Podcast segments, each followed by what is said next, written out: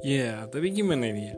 Berbicara tentang masa LDR yang sering sekali anak muda sekarang zaman sekarang ngerasakan.